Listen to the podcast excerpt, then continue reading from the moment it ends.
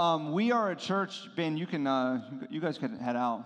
Yeah, you could have snuck out when I was praying, but if you want to stay up there now, hey, can we give the band a round of applause? That's a good segue. Actually, while uh, they are exiting the stage, I want to encourage two things in you. Uh, the first one is that if you saw these Easter invite cards, uh, grab these on your way out, invite your friends. It has the information for the church as well as April 21st on Easter. We are planning an exciting service, and I'm going to tell you that we are going to have a bike that a man pedals and grinds the beans and then makes fresh coffee right for you as you walk in. Yes, it's the coolest thing you've ever heard, and it's going to be here on Easter. So if you want to participate, 5 p.m., bring your friends. It's called Coffee Hub. Look it up on Yelp. Not now, later.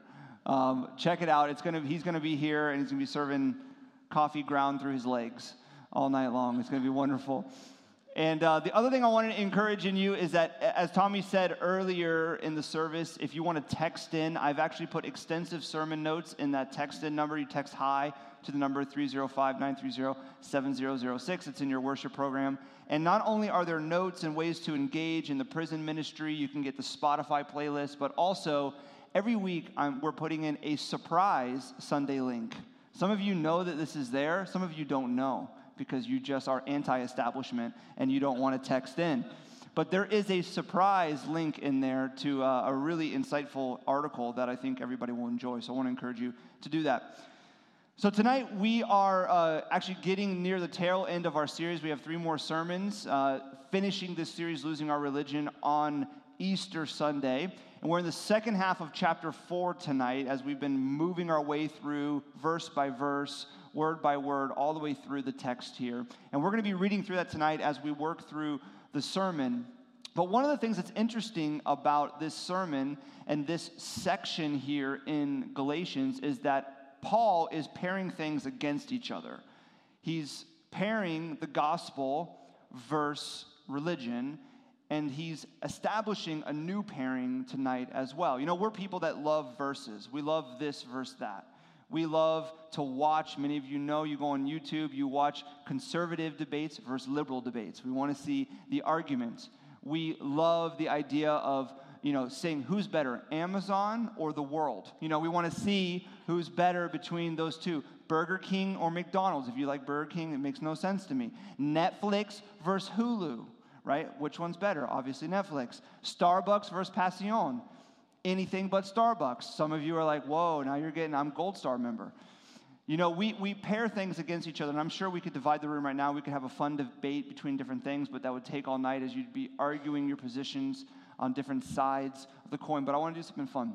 I want to ask you instead, we're not going to debate, but I want you to raise your hand what side of the coin you fall on in these pairings. So raise your hand if you're an Apple person.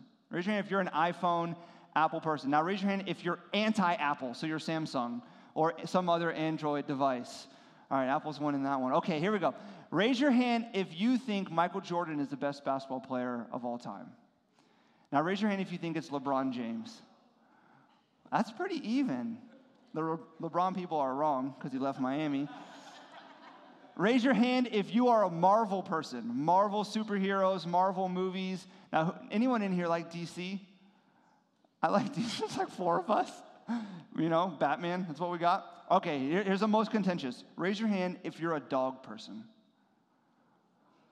Now, raise your hand if you're a cat person. Wait, I thought there would be more. Some of you are hiding.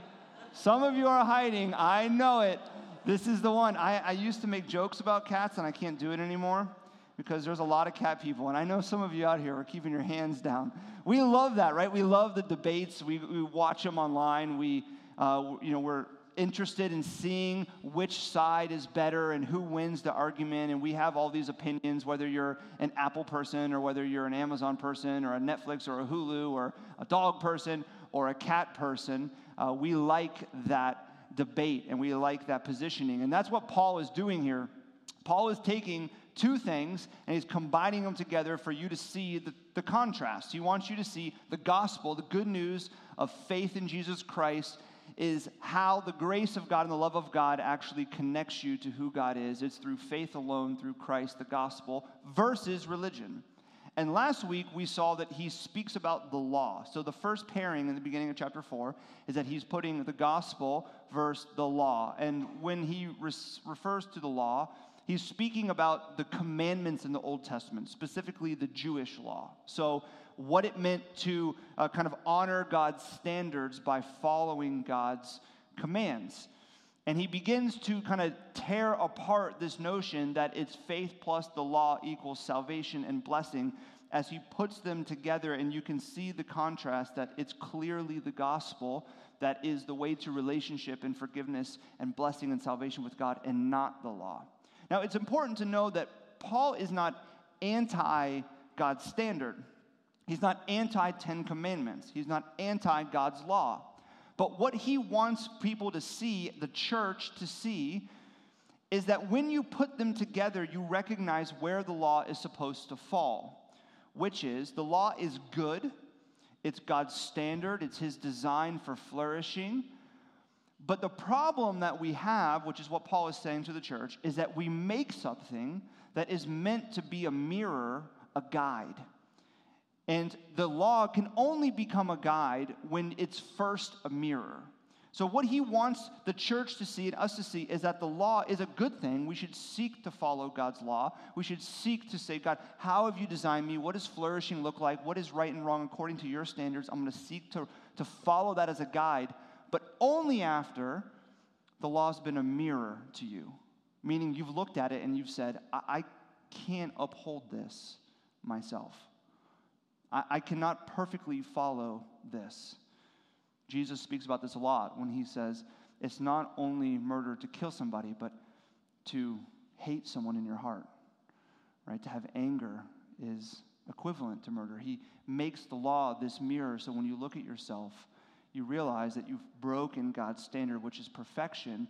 And last week he said that's why Jesus was born under the law, so that he might fulfill it perfectly for imperfect people that can't follow it perfectly as our guide. So we look at the law as a mirror so that we can see that we need Christ. Before we need God's law as a guide in our life to guide our behavior and our actions, we need to see Christ first, who fulfilled it perfectly for us.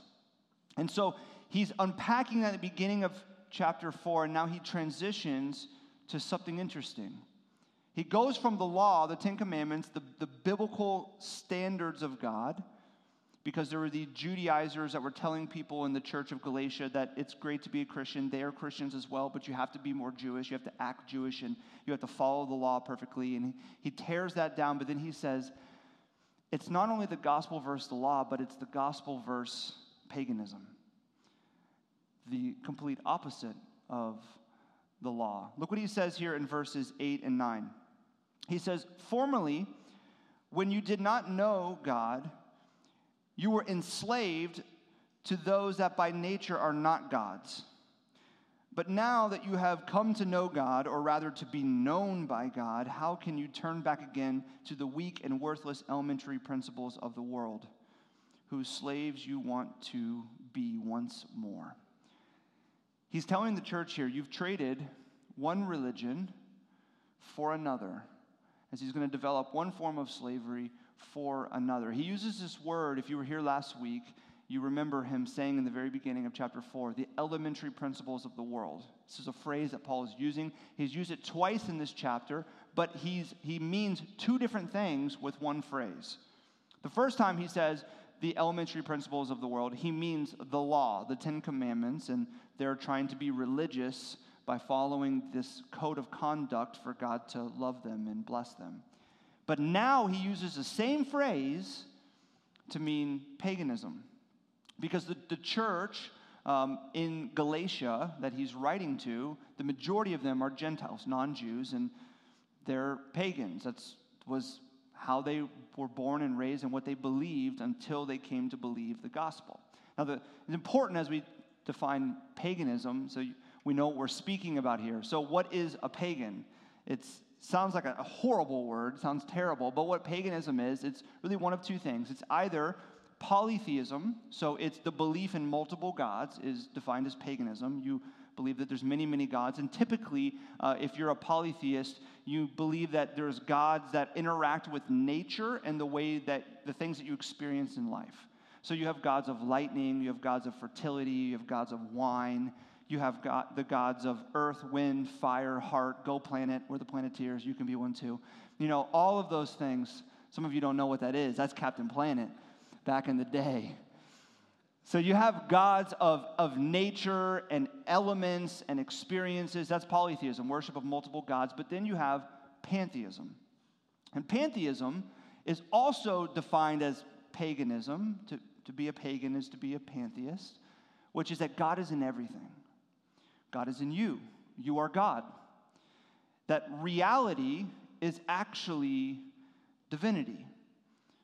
That to be alive and to have a, a conscious mind is to be divine. Now, this form of paganism is a form of paganism in our culture pantheism. God is in everything. There's this universal energy, universal source you tap into. You kind of recognize your divinity as you uncover it through certain practices.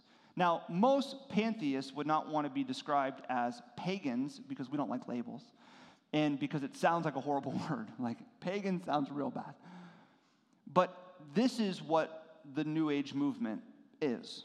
This is what the New Age movement believes. It's, it's pantheistic mostly, which is that God is in everything, you are God, and you can kind of recognize your divinity through kind of becoming aware of your, your consciousness and, and finding out who you are through certain practices and channeling it. And that what you need to do is you need to kind of tap into the universal purpose of man, universal purpose of humankind. And here, through all these different methods, you'll find out who you are and you'll discover meaning and you'll grow in positive thinking and behavior, and blessings will come to your life because you're essentially growing God and divinity in yourself because God's in everything. So, some of these practices would be meditation and yoga and crystals and channeling and Reiki, which is palm healing, many, many different forms of pantheism in our culture that's widely accepted and widely practiced. And I, I, am sure many in this room were influenced by this, this idea. You wouldn't necessarily say, I'm God, but maybe you would but kind of bringing out divinity in yourself through certain practices because God is kind of in everything and you're trying to tap into something in yourself to bring about blessings and positivity and, and flourishing in your life. See, what's interesting about paganism, whether you're a polytheist and you believe in many, many gods, or you're a pantheist and you believe that God is in everything, is that there's a common lifestyle attached to it. And the common lifestyle is that you, as a person, need to delight in yourself. The goal of life, and really what it means to love yourself, is to delight in yourself and to, to follow the sensual passions that you feel. That whatever you're feeling emotionally, you should run after it. You should tap into it. You should explore it. And, and the kind of increase of material goods will help you on that pursuit. You see, it's an attractive thing to think.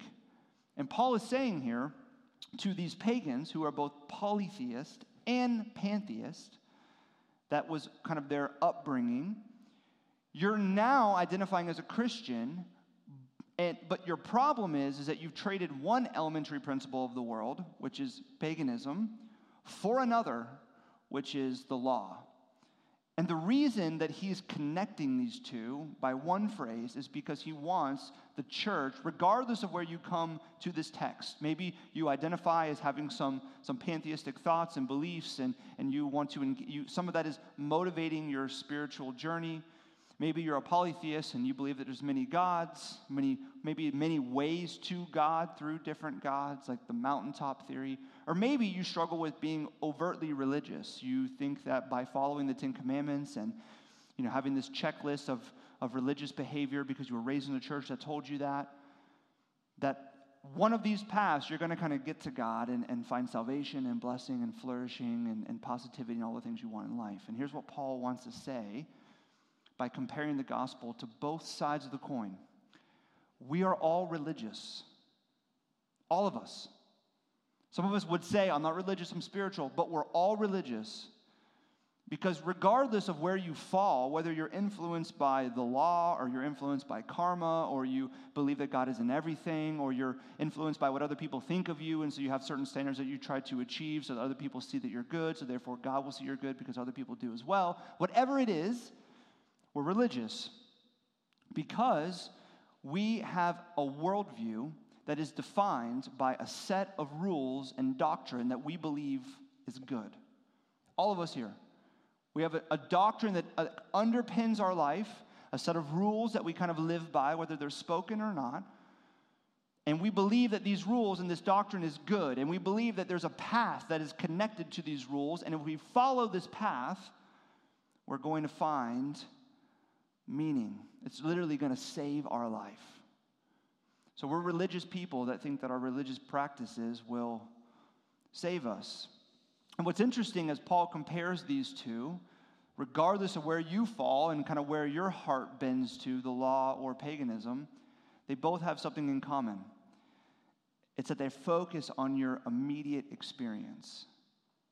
Whether you read the Bible and you have the list and you have the note cards and you know exactly what you're supposed to do, and you feel like anytime you break a commandment that God is somehow judging you, and you really struggle with being religious, in that way, or you struggle with being religious by believing that it's all about you and you are God and you need to kind of achieve divinity through reality and, and bringing your consciousness into here and through these different practices, whatever it is, it's both religion and it's focused on you. It's focused on what you need to do and what you need to accomplish to better your life, to perform better, to increase, to make yourself feel better about your relationship with God by how you behave, by what you practice, by what you do. And Paul here writes to this church, and I think it's timely for us too, because all of us here are influenced by these different sides of the coin. And he's saying, what you're doing is you're trading one religion for another.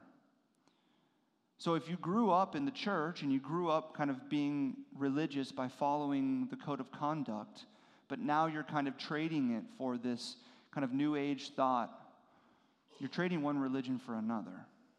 Or maybe you grew up with no association with God and you were influenced by more New Age thought, and now you've come to faith in Christ, but you're, you're allowing the law to kind of become a guide instead of a mirror in your life, and you feel like you're disappointing God, and God, God's not going to bless you if you don't perform for Him. You're trading one religion for another. And He says that by this phrase He says, Slaves, you want to be once more. You were slaves before when you were pagans. And now you're enslaving yourself again to the law. It's really interesting uh, when we look at slavery in the New Testament, and it's important to kind of share the difference between what we associate with slavery and what was the case in the New Testament times. You see, American slavery is very different from slavery that we find uh, in the time period that Paul is writing this letter. American slavery is race based, and it is where the slave is the property of the master. Have, the slave has no legal rights, really treated subhuman. It's one of the most evil and abhorrent institutions in the history of the world, the slavery system here in America. Unreal in its horror. Now, I want to say this is very important Slavery in any form is against God's creation and his intention for human beings and flourishing. But it is important to understand something, and that is that every culture in the history of the world, every country, every place, every civilization has had slavery. But it's looked different from American slavery. You see, here in this time, every culture in the known world had slaves. And the Roman culture was no different. The Greco Roman world was no different, but it was a different form of slavery, still not God's intention or his design, but it was different. You see, it wasn't race based, it was economic and circumstantially based. And slaves actually had uh, rights and social status. Typically, what happened, though there was slavery through conquest, Roman Empire would conquer a new land and they would take slaves and but those slaves even would have an opportunity to gain their freedom in their life. But the majority of slavery looked like this it was someone who had a debt they could not pay. They couldn't find a job and they needed work. And so, because of their economic situation, the circumstances of their life, they would sell themselves into slavery to a master. And they would perform a job and they would get paid.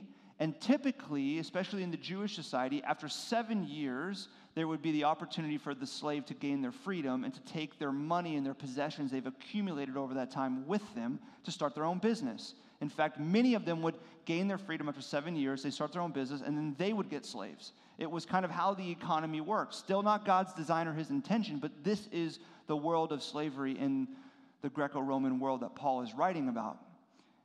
They had social status, they had legal rights. Many slaves were doctors and scholars and teachers and farmers. And the reason I share this difference between American slavery and the slavery of the Roman world that Paul is associating this text to is because it tells you something about what he's saying. You see, he's saying that they're trading one religion for another. They're trading paganism for the following of the Jewish law and customs. And he's saying you're enslaving yourself, meaning you are of your own volition selling yourself to something that is promising you false hope and is not God's intention or his design. Because it's promising things that it could never deliver on. It's promising a false hope. You see, he said earlier in chapter 4 that you're not created to be a slave, but he said that you're a son or a daughter adopted into the family of God. You're not a slave not a slave to fear. You're a son and a daughter adopted into God's family, actually in heir with Christ. That's what he said in, in verse 7. And now he says, You are selling yourself again into slavery. And this is not God's intention and his design for you. But we are people that do that, right? When you resonate with that, I resonate with that.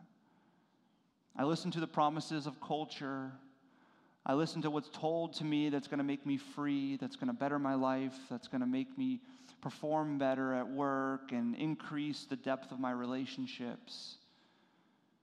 I get sucked into that. Maybe that's right. Maybe I do need to begin to, to think like this and behave like this and kind of devote my time to this. And it's enslaving. And what's even worse is that what happens when we begin to sell ourselves to something that's not the gospel, it becomes attractive. We kind of go deeper and deeper and deeper in our slavery that of our own volition we've given ourselves to, though it's not God's design or intention. We believe the false hopes and the promises. And it's becomes so attractive that now when truth is given to us, truth becomes unsavory and unattractive, and we resist it. So, this is exactly what happens here. They've traded one religion to another, they have sold themselves into another form of slavery slavery of their mind and slavery of their heart, not in the connection with Christ and viewing the gospel as the good news, but they've decided this is better news for them. And it's made the truth of Jesus unattractive to them.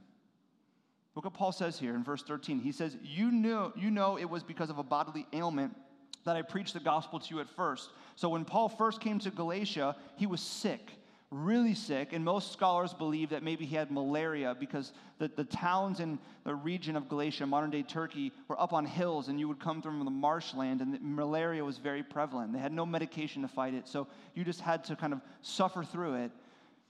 So he comes very, very sick. But he says in verse 13, though my condition was a trial for you, did not scorn or despise me, but you received me as an angel of God, as Christ Jesus himself. He comes very sick, very weak, nothing to offer, but they cared for him and they loved him and they listened to him as he preached the gospel to them. He said that you treated me like an angel. You treated me like Christ himself. I mean, your love was so unbelievable. But something changed. He says, What then has become of your blessedness? For I testify to you that if possible, you would have gouged out your eyes and given them to me. This is how deeply connected we were, the love that you showed me. You would have gouged out your eyes and given them to me if it was necessary. But now, in verse 16, I have then become your enemy by telling you the truth. I'm beginning to tell you the truth that you've traded one religion to another that you were enslaved to the elementary principles of the world and you came to hear the good news of the gospel that gave you freedom in Christ, that by faith you are loved and blessings are promised to you, not because of anything you've earned or deserved, but because what Christ has done for you. He was born under the law and he fulfilled it perfectly because we can't. And now you have sold yourself to religion again. And I'm telling you, you're distorting the gospel and you are treating me like an enemy because you've made the slavery of your heart and your mind that you've sold yourself to more attractive than Jesus. It's challenging. You know, truth is always pointing you to something. Many of you know my story that when I uh, came to faith and I was exploring faith, I started to explore if it was true. And so, you know, I changed my major in college, I started to pursue religion, and I investigated all the other major religions because I wanted to see if the Christian faith was in fact true. And through that pursuit of truth, of looking out beyond myself, God pointed me to Christ and revealed to me and solidified in my heart and my mind that the gospel is the truth of who God is and who we are in Christ. You see, as I pursued truth, it didn't point me to myself, it pointed me to Christ. But religion has the opposite effect regardless of its form, religion wants to point you to itself. It doesn't want to point you out, it wants to point you in. It's a great quote by Gerald Mays, American psychiatrist and theologian. He said this Even religion, the one timeless gate to, the, to beyond the self, becomes technique, a means to an end for self improvement, to create better behavior, to make more abiding happiness, to manufacture holiness. There are times when, through religion, one comes close to turning over self control, offering it up, giving it up, sacrificing the delusion. But even then, most often, it becomes the turning over of a defective self to the ultimate fixer in the sky in hopes of getting a rebuilt and perfected self in return. This is not going beyond self, nor is it giving up. It's using God to help one get back in control. See, that's what religion does, is it doesn't point you to Christ, it points you to yourself because it wants to build a camp of loyalty around. Whatever the doctrine is, whatever the thought is, it's pointing you at yourself. Try this, try that, do this, do that. Take control of your life, figure out what your truth is, and follow it. Point you at yourself instead of at Christ. And that's why it's attractive, right? This is why religion, whether we label it spirituality or we identify as just being religious, is attractive because it, it's all about us and our control, and the practices that we can engage in, and how we can better our life now. Look what Paul says about religion in verse 17. He's speaking about it. He says, They make much of you but for no good purpose. They want to shut you out that you may make much of them. See, all this talk that they've been influenced by, they needed to trade paganism for now the Jewish law. He's saying both forms are they're making much of you, telling you a lot about yourself. Yes, you're you're the best and you can do it and you can accomplish it. Just try this and try that and do this and do that and you can better your life and everything's going to go great. But religion has no concern for you only has concern for itself. You're expendable. But we don't feel that way because it's calling us to look at ourselves and control our own life, and we feel good when we're in control. It's interesting, and you may think this is a little weird, but that's precisely the tactic of Satan. Don't look at Christ, look at yourself. Don't look at what Christ says, the good news of faith in God, and you don't have to earn it, deserve it, you're free. You're adopted as a son and daughter. No, you got to earn something.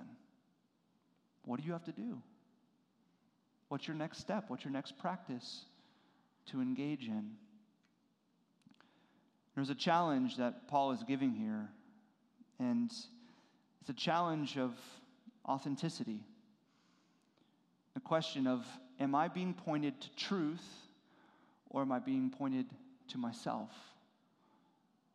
It's a question to really wrestle through because God's intention for you is to find truth in Him, in Christ. Not to look at yourself, but to look at Him. And Paul, as he's writing this to the church, he's in anguish because they've traded one religion for another, one form of slavery of the heart and mind for another. Look what he writes. It's a little disturbing. He says, My little children, for whom I am again in the anguish of childbirth until Christ is formed in you. It's a little weird, but here's what he's saying It feels like you haven't had a new birth yet. It feels like I'm still pregnant. That's what he's saying. It feel, Christ has not been formed in you yet. And I am in anguish of childbirth because you have not been formed in Christ yet. You can see his pain. And the challenge here, as I said, is a challenge of authenticity. Who are you really? And what do you believe? Do you believe these false hopes of religion? Do you believe the good news of the gospel in Christ? You know, we love authenticity, it's a big word. It's a buzzword because we love the idea of choosing who we want to be and then living out our authentic self. Finding your truth and then following it. And this is why I think a lot of people have a hard time with Christianity. And maybe you're there. Because Christianity tells you to look away from yourself and to look to Christ. It feels kind of narrow, it feels a little bit uncomfortable. And it makes sense that it does because we live in a cultural regime that doesn't preach that message. It preaches a message to look at yourself, delight in yourself, follow your pleasures. Sounds a lot like paganism. You see, Christianity says this who you are is found in Christ. Our culture says who you are is found in whoever you choose to be. Christianity says that you choose Christ to discover who you truly are. When you choose Christ, everything gets undone. It's a new birth. And our culture says choose whatever emotion or feeling that is dominating your mind in the moment and follow that as your truth. Whatever you feel, it's dominating you and you can change it. Follow that. You see, one of these messages is good news, and one of them is religion. One of them provides freedom, and one of them provides slavery. And the challenge that Paul is leaving to the church and to us is who are you? Are you a son or a daughter of God adopted through Christ? Received into God's family, given salvation and blessing simply through faith in Christ, nothing that you have earned or deserved? Is that your identity? Is that who you are? Or do you recognize just simply as an individual that's following your emotions wherever they may lead and following after your truth? It may sound good, but it's enslaving. And the challenge here is to be authentic, to choose Christ and lose your religion, because that's where freedom is found. That's where joy is found. That's where hope is found, is in looking to Christ who is true. Will you pray with me? God, we thank you that we we don't have to strive, though we try a lot. Lord, we don't have to run for our blessing and for our salvation, but we get seduced by that idea. God, we can relinquish control and trust that you are in control, but God, we cling to control or that we can be free in the good news of the gospel, that you don't call us to be religious. You've already called us to be a son and a daughter. We just operate in our new identity, and yet we run to religion. Lord, we pray that you would, by your Spirit, make known to us those lies that we believe that are calling us to look at ourselves and not look at you, Christ. Or that if anyone is here and they're, they're struggling with that, they're on this spiritual journey and they're having that battle between the gospel and religion, or really the gospel in themselves, that you would reveal Christ to them right now, even in this moment. That they would see the beauty and the freedom that comes through the understanding that Christ was a Savior who lived the perfect life under the law that we couldn't, and He died for our sins on the cross, was buried, and came forth alive, victorious on the third day, as we'll celebrate in two weeks on Easter. Lord, we come before you now vulnerable and asking that you would heal us, that you would move in our lives. It's in Jesus' name we pray. Amen.